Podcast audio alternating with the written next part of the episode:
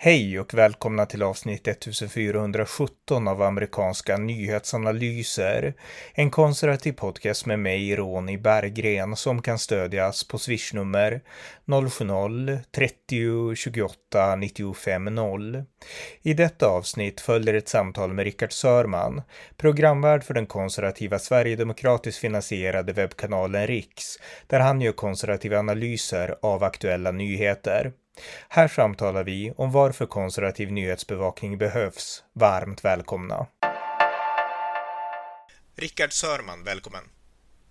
Tack så mycket! Du och jag, vi har ju en sak gemensamt och det är att vi båda analyserar nyheter utifrån ett konservativt perspektiv. Eh, jag på min sajt, amerikanska nyhetsanalyser då, där jag främst analyserar amerikansk politik och du har en bakgrund på Det goda samhället och numera på Riks. Och eh, vi ska prata om det, nyhetsbevakning och varför det behövs konservativ sådan. Men eh, först, alltså berätta om, om dig själv lite grann. Din bakgrund och eh, din vandring kan man säga då, till konservatismen. Ja, det har varit en ganska lång, eh, lång och långsam vandring. Jag jobbade ju förut som universitetslärare i franska, så jag är docent i romanska språk. Och där var det faktiskt så att jag skrev min avhandling om en teaterförfattare från 1600-talet som heter Molière som skrev komedier. Och han har ett tydligt konserv en, en tydlig konservativ ådra i sitt skrivande. Han, tycker, han är skeptisk mot kunskap, eh, alltså eh, teorier och, och, eh, och eh, människor som ska göra om världen med hjälp av kunskap och tycker om sunt förnuft och litar på traditioner det är det han framställer i sina pjäser. Och det där påverkade mig under de här åren som jag höll på och läste honom. Och jag kände att jag kunde knyta an till det där. Och sakta men säkert gick jag själv från att definiera mig själv som socialdemokrat. Jag röstade på Socialdemokraterna fram till och med 2006 när Göran Persson förlorade mot Reinfeldt. Och sen så accepterade jag att nej, men jag är nog mer konservativ. Eh, och sen så har jag då, eh, ja, Idag så kallar jag mig konservativ och jag skulle aldrig rösta på Socialdemokraterna så som politiken ser ut idag. Och sen så hoppade jag av min universitetskarriär eh, och efter något år sen så fick jag möjlighet att börja skriva på Det goda samhället som då är en politisk blogg med konservativ inriktning. Har skrivit mycket om kultur eh, och kulturanalys kan man väl säga. Och sen så nu sen två månader tillbaka så jobbar jag då på Riks, Youtube-kanalen Riks som finansieras av Sverigedemokraterna och där jag dels står och ja, kommenterar allt möjligt som händer i nyhetsvärlden. Eh, dels det som händer ute i samhället, men vi bemöter också mainstream-media och vänder ofta på deras perspektiv. Mm. Eh, ja, det är väl så ungefär. Ja, men jag tänkte, när du röstade på Socialdemokraterna, var du en sån här inbiten sosse då, eller var det bara att du röstade av slentrian mer? Nej, men jag kom, eh, kommer från vad man brukar kalla för svensk arbetarklass. Från en bruksort som heter Finspång i Östergötland. Och man fick socialdemokratin med blodet. Och jag har alltid, jag har inte gått till den här så att säga nyliberala högern. Utan jag känner mig hemma i en mer, mer socialkonservativ höger. Eh, så att jag har en känsla för det här med gemenskap, eh, att vi ska ta hand om varandra, eh, att vi som, mm, jag som bor i det här landet som har någonting gemensamt, att vi också ska odla den här gemenskapen. Och den har ju, fanns ju, tyckte jag, och det gjorde den också på många sätt inom socialdemokratin. Men idag är socialdemokratin någonting helt annat. Ett parti som är oförsiktigt, som föraktar människor som tror på tradition, som, som gör om Svenska kyrkan, som är väldigt anti antikonservativ. Mm. Och då är det omöjligt för mig att känna mig hemma i det här partiet. Eh, om vi tar just kulturen som ändå var en viktig fråga mm. för dig. Jag menar där, det är väl ett område om något där Socialdemokraterna helt, som Socialdemokraterna helt har vänt ryggen till egentligen i alla konservativa avseenden. Ja, eh, alltså kultur, det, det, när man pratar om kultur så är det bra att hålla isär de här två betydelserna av ordet. För det så betyder kultur eh, alltså civilisation. Eh, en, vi har en svensk kultur, vi har liksom en inkakultur och så vidare. Men sen så när vi pratar om kultur så tänker vi ofta kanske mer på konst, eh, kulturella uttryck och så vidare.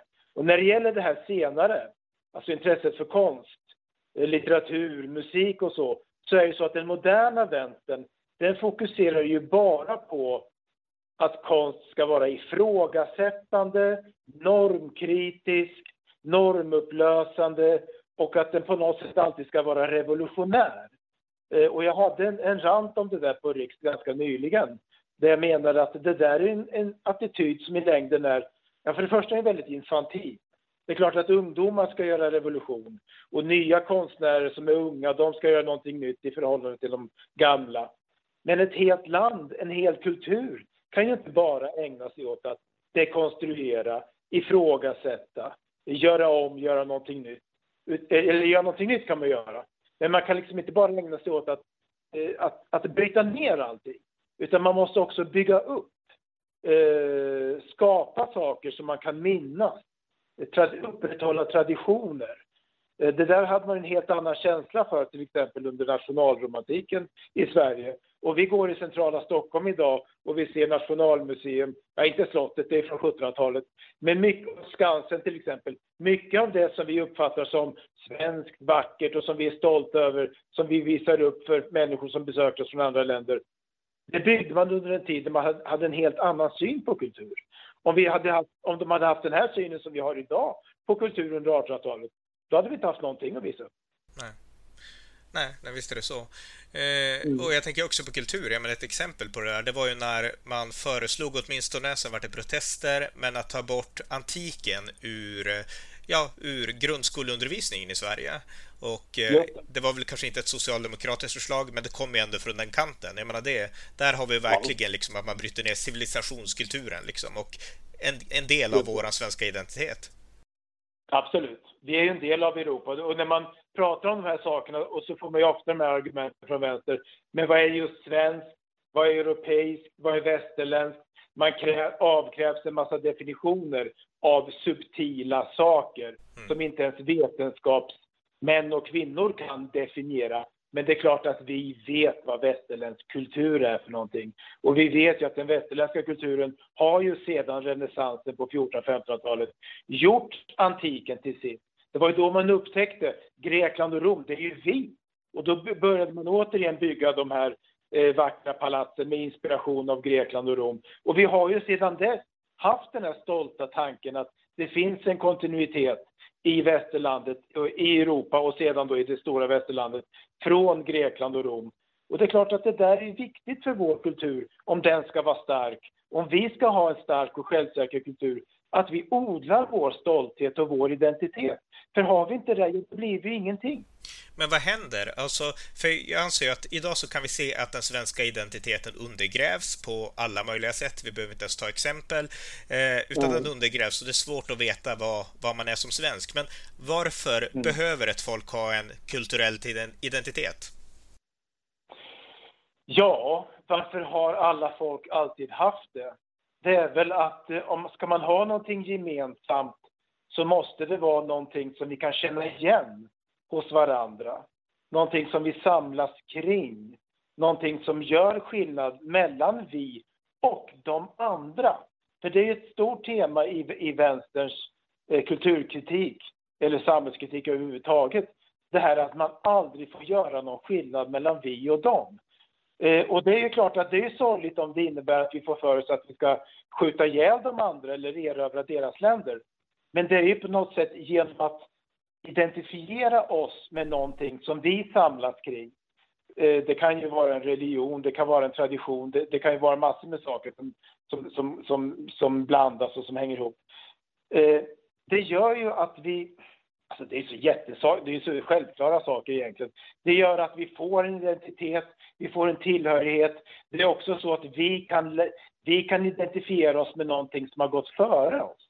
Jag menar, vi kan som västerlänningar vara stolta över att vi har både Mozart och Leonardo eh, da Vinci på vår sida så att säga. Det är en del av vår kultur, det som vi ska lära ut till våra skolbarn och som vi, vi vill att de ska identifiera sig med. Titta vad den västerländska människan kan göra. Eller människan överhuvudtaget om man så vill. Mm. Men, men någonstans så är det också så att vi, eh, att, att vi, vi måste ha, att det handlar om eh, identitet, om stolthet, om vilja att bli en del av något storslaget som man själv då ska försöka leva upp till och vara lika bra som de, de där som fanns för oss. Någonting sånt kanske. Ja, men jag tycker det ligger väldigt mycket sunt förnuft i det. Därför att utan den här mm. identiteten så får vi ingen motivation till att efterlämna något. Jag menar, välfärdssamhället, mm. värderingar. Alltså om vi inte hade haft identiteten, då hade vi inte liksom... Då hade nästa generation bara blivit ett tomt blad som själv måste upptäcka allting på egen hand. Ja, just det. Oh, ja. Eh, jag håller med dig. Och den där tendensen finns ju också i, i pratar mycket om vänstern här, men i deras syn på pedagogik och skola. Att alla, man ska alltid utgå från individen själv och alla barn ska själva utifrån sina egna intressen, sina egna förutsättningar skapa sin egen kunskap och sådär, om man förenklar lite grann. Eh, den tendensen finns ju och någonstans så kanske vi som västerlänningar också tycker att det är viktigt med individen. Självklart, vi är ju väldigt paradoxala där. Vi är ju individer individer, men vi, vi ska vara individer tillsammans. Men vad jag vill komma åt är, det är ju det att vi måste också ha en, en tradering, som man säger med ett fint ord. Ett överlämnande av en tradition. Ja, att, att, att uppfostra barn och sätta dem i skola, det är ju att forma dem. Mm. Eh, att, att, att, skapa någonting eh, med hjälp av kultur, tradition, språk eh, och även disciplin naturligtvis och allt möjligt. Mm. Och en sista sak på det här temat innan vi går in på nyheter och så är det att det som är ja. intressant med vänstern, det är ändå att när man på något sätt, alltså även om vänstern är kritisk till svensk och europeisk och västerländsk identitet, så är de ändå väldigt självsäkra i sin identitet. Därför att när de öppnar ja. upp för till exempel språk på minoritet, alltså arabiska till exempel, när de öppnar upp mm. för eh, muslimska friskolor och liknande, då gör ju inte de det för att de egentligen tycker att arabisk kultur är bättre än det de själva är uppväxta med. Det gör de inte. Utan de gör det därför att de har en stor självsäkerhet till att självklart vill de bli som oss, som våran kultur egentligen. Och det är ju rätt paradoxalt att de vill bryta ner våran kultur samtidigt så tror de på den stenhårt om man ska liksom granska det här i sömmarna. Ja, nej, men jag håller med där och jag tycker det är skönt det där. Vi har ju pratat om det förut någon gång, tror att vi, vi tror inte på, ingen av oss tror ju så mycket på det där med med konspirationsteorier, det vill säga att Socialdemokraterna skulle ha en hemlig agenda, att Sverige ska islamis islamiseras och sådär. Utan jag, jag håller med dig om att det handlar någonstans om en paradoxal, eh, liksom ett paradoxalt storhetsvansinne. Och en brist, skulle jag säga, på eh, förmåga att inse att även vi är utsatta. Mm. Att även vi måste vara starka och odla vår kultur. Och att det kan gå fort att bryta ner en kultur, antagligen får vi anta. Liksom en brist, en brist på känsla för sin egen utsatthet, ja. tror jag på något sätt. Jättebra uttryckt. Nej, exakt. Därför att jag menar, de här sådana här som du och jag som redan har vaknat upp och inser att vår kultur är hotad, de här som mm. har den inställning vi nyss har diskuterat, de kommer ju vakna mm. liksom med en, alltså med en liksom kallvattenkanna över sig liksom. Och, liksom ja, Problemet är också någonstans att de har tagit några av våra eh, fina och positiva värden, exempelvis som öppenhet. Vi tänker ju att en väster, modern västerlänning är ju en ganska tolerant person. Och jämför vi till exempel med den muslimska världen så stämmer ju det. Men det är naturligtvis så att vi måste också kunna hantera komplexiteten. Att den här öppenheten måste ju ha en gräns. Och den måste kombineras med en otroligt stark integritet. Eh, för att annars funkar det liksom inte att vara, ha ett öppet samhälle om man inte sätter gränser för vilka som ska få komma hit och praktisera vår öppenhet. Eh, och den där insikten verkar de sakna fullständigt. Så de identifierar oss och sig själva och vårt västerland och vår liberala demokrati, som de brukar säga, med öppenhet och tolerans. Vilket, vilket i längden då blir en självmordsstrategi mm. eftersom vi då får hit människor som har helt andra sätt att fungera. Ja, exakt. Eh, vi kan gå vidare till nyheter då. Och som sagt, ja. jag driver en podcast och en blogg som heter Amerikanska nyhetsanalyser. Och mm. en av mina motivationer då till att driva det här är att jag anser att eh, USA skildras ur ett perspektiv som absolut inte är konservativt här i Sverige. Trots att ja. halva USA är konservativt. Och eh, Sveriges ja. Radio en podcast som heter USA-podden och jag lyssnade på den lite dag, tidigare idag i bilen. Och de pratade om det här uppkommande klimatmötet i Skottland då. Och det var ja. helt givet att det var liksom Demokraterna som hade rätt och att det är liksom Joe Biden är nu är America back och så vidare. Och mm. eh, amerikanska nyhetsanalyser startade jag då därför att jag insåg att det, det, finns liksom inte i Sverige en möjlighet alls att få det konservativa mm. perspektivet. Eh, vad tänker du om liksom kanske svenska nyheter? Varför det behövs där ett konservativt perspektiv? Ja, nej, men det första jag sitter och tänker på det är det att där har du i alla fall, när du tänker på USA, ett, om du, du pratar om halva USA, mm. det finns i alla fall ett stort eh, självsäkert, eller en stor självsäker del av en otroligt framstående nation där människor med självklarhet eh, hyllar sina konservativa värden och sin västerländska identitet. Det här, I Sverige så är det här någonting helt nytt för oss. Eh, det, eh, eh till viss del i alla fall. Jag menar, till och med Moderaterna som var vårt gamla högerparti eh, lämnade ju konservatismen. Och många i Moderaterna har ju fortfarande svårt att förstå vad kultur och identitet är för någonting. Och de har ju väldigt svårt att stå mentalt fria från eh, public service eh, och mainstream medias eh, implicita vänsterperspektiv, så att säga. Ja. Så, så, att det, det, är två helt olika situationer där, kan jag tänka mig. Men jag förstår precis vad du menar, för jag menar, om man inte har den här bilden av att det finns i USA en stor bred konservativ rörelse, om man bara skulle följa public service, då skulle man ju tro att det är bara några konstiga, eh, okunniga människor i Texas som råkade rösta på Trump. Liksom. Eh, eh så att det är en väldigt eh, skev bild. I Sverige så är det ju så att det, det, är, Sverige är ju på väg att bli lite som USA kanske. Att nyhetsförmedlingen blir ju mer och mer segregerad, för att använda ett modernt ord. Eh, alltså om jag, om jag sitter en hel dag och jobbar på Riks och vi jobbar med våra perspektiv, eh, vår, eh, vårt sätt att, läsa, att värdera olika nyheter, vårt sätt att, att analysera mainstream-media. Och sen sätter jag mig i bilen och åker hem och då lyssnar jag på Sveriges Radio P1, Studio 1. Då, då, då påminns jag, ja men gud, den här världen finns ju också. ja. Det här etablissemanget finns. Och där sitter alla dessa duktiga, begåvade människor på Sveriges Radio och tänker så här.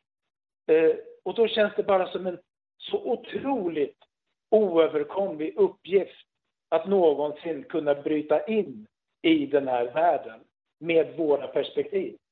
Eh, det kan, det kan kännas övermäktigt.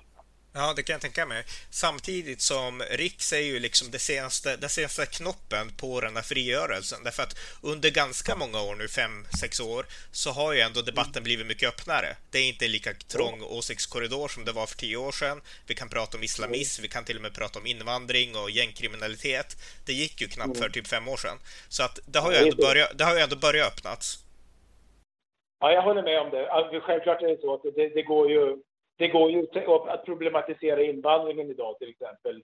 Det kan ju politiker göra i P1. Men, men i stort sett så, så, tror jag ändå att vi får räkna med en otrolig tröghet.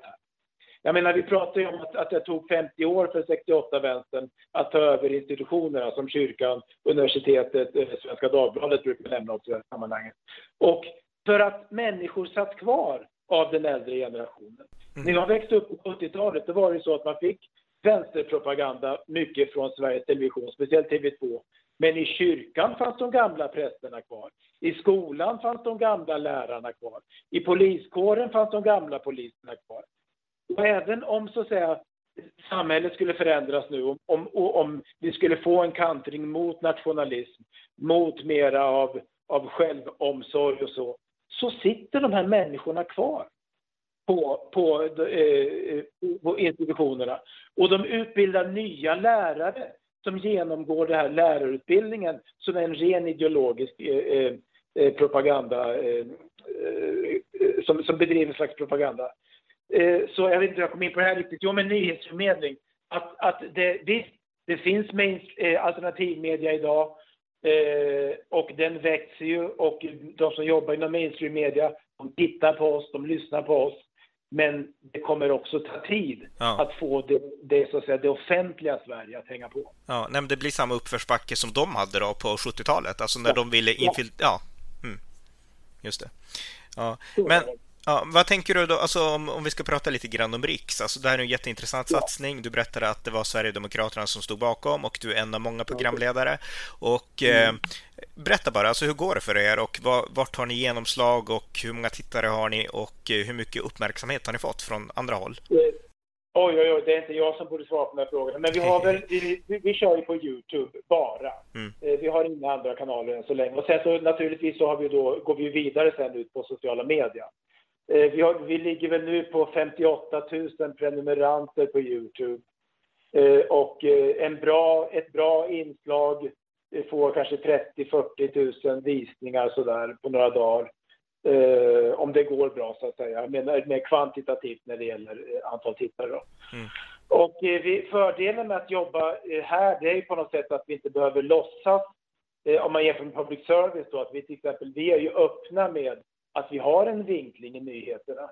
Men det, är det där har jag tänkt mycket på, hur ska man förklara det där för människor, att man jobbar åt ett åt ett så att säga, egentligen politiskt parti som driver en nyhetsförmedling. Ja, men det är naturligtvis så att jobbar man åt ett politiskt parti eller i en, i en, i en ideologisk rörelse, det gör man ju för att man tror att det finns någonting där som är sant och viktigt och riktigt. Mm. Eh, och då är det ju ändå så att jag tänker så här att som motvikt till, till mainstream media, som motvikt till public service, så har det här sin, eh, en motiverad plats att, att ta samma nyheter och beskriva dem från andra perspektiv. Eller att eh, kanske lyfta fram andra saker. Eh, för nyhetsvärdering, det handlar ju på något sätt om att, beskriva, att bestämma vad är det för någonting som är exceptionellt? Vad är det som människor bör uppmärksammas på? Mm. Eh, eller också kan det vara, om man är lite mer synlig, vad ska vi berätta idag så att alla människor tror att allt är bra? om man sitter vid makten. Det, det kan vara många saker. Mm. Men där är det ändå så att, att vi tycker då, vi som jobbar med Riks, vi tycker att det är exceptionellt att det skjuts i Norrköping. Att det byggs en ny moské i en gammal stiftstad som Linköping. Att demografin förändras så att de som har ett svenskt ursprung identifierar sig med Sverige, inte känner sig hemma längre på många platser i Sverige. Det där är ingenting som man inom mainstream media beskriver som exceptionellt, anmärkningsvärt, någonting som går att kritisera. Eh, möjligtvis problematisera på så vis att människor är oroliga. Mm. Men vi utgår ju från våra värderingar och därifrån så tycker vi att det där är värt att uppmärksamma. Det där är värt att notera. Det här, är, det här tycker vi att människor ska vara medvetna om.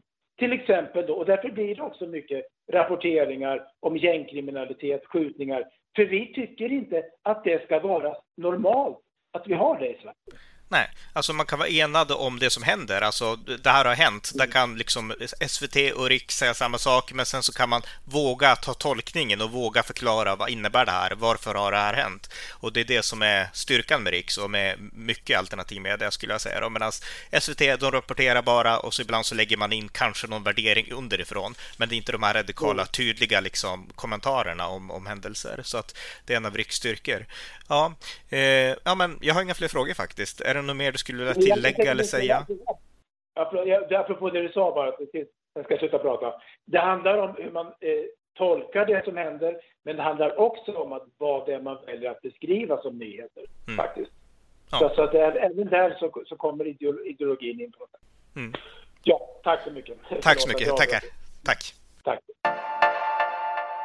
Det var avsnitt 1417 av amerikanska nyhetsanalyser. En konservativ podcast som drivs ideellt men som kan stödjas på swishnummer 070-30 28 95 0 eller genom att via hemsidan stödja på Paypal, Patreon eller bankkonto. Det var allt för idag. Tack för att ni har lyssnat.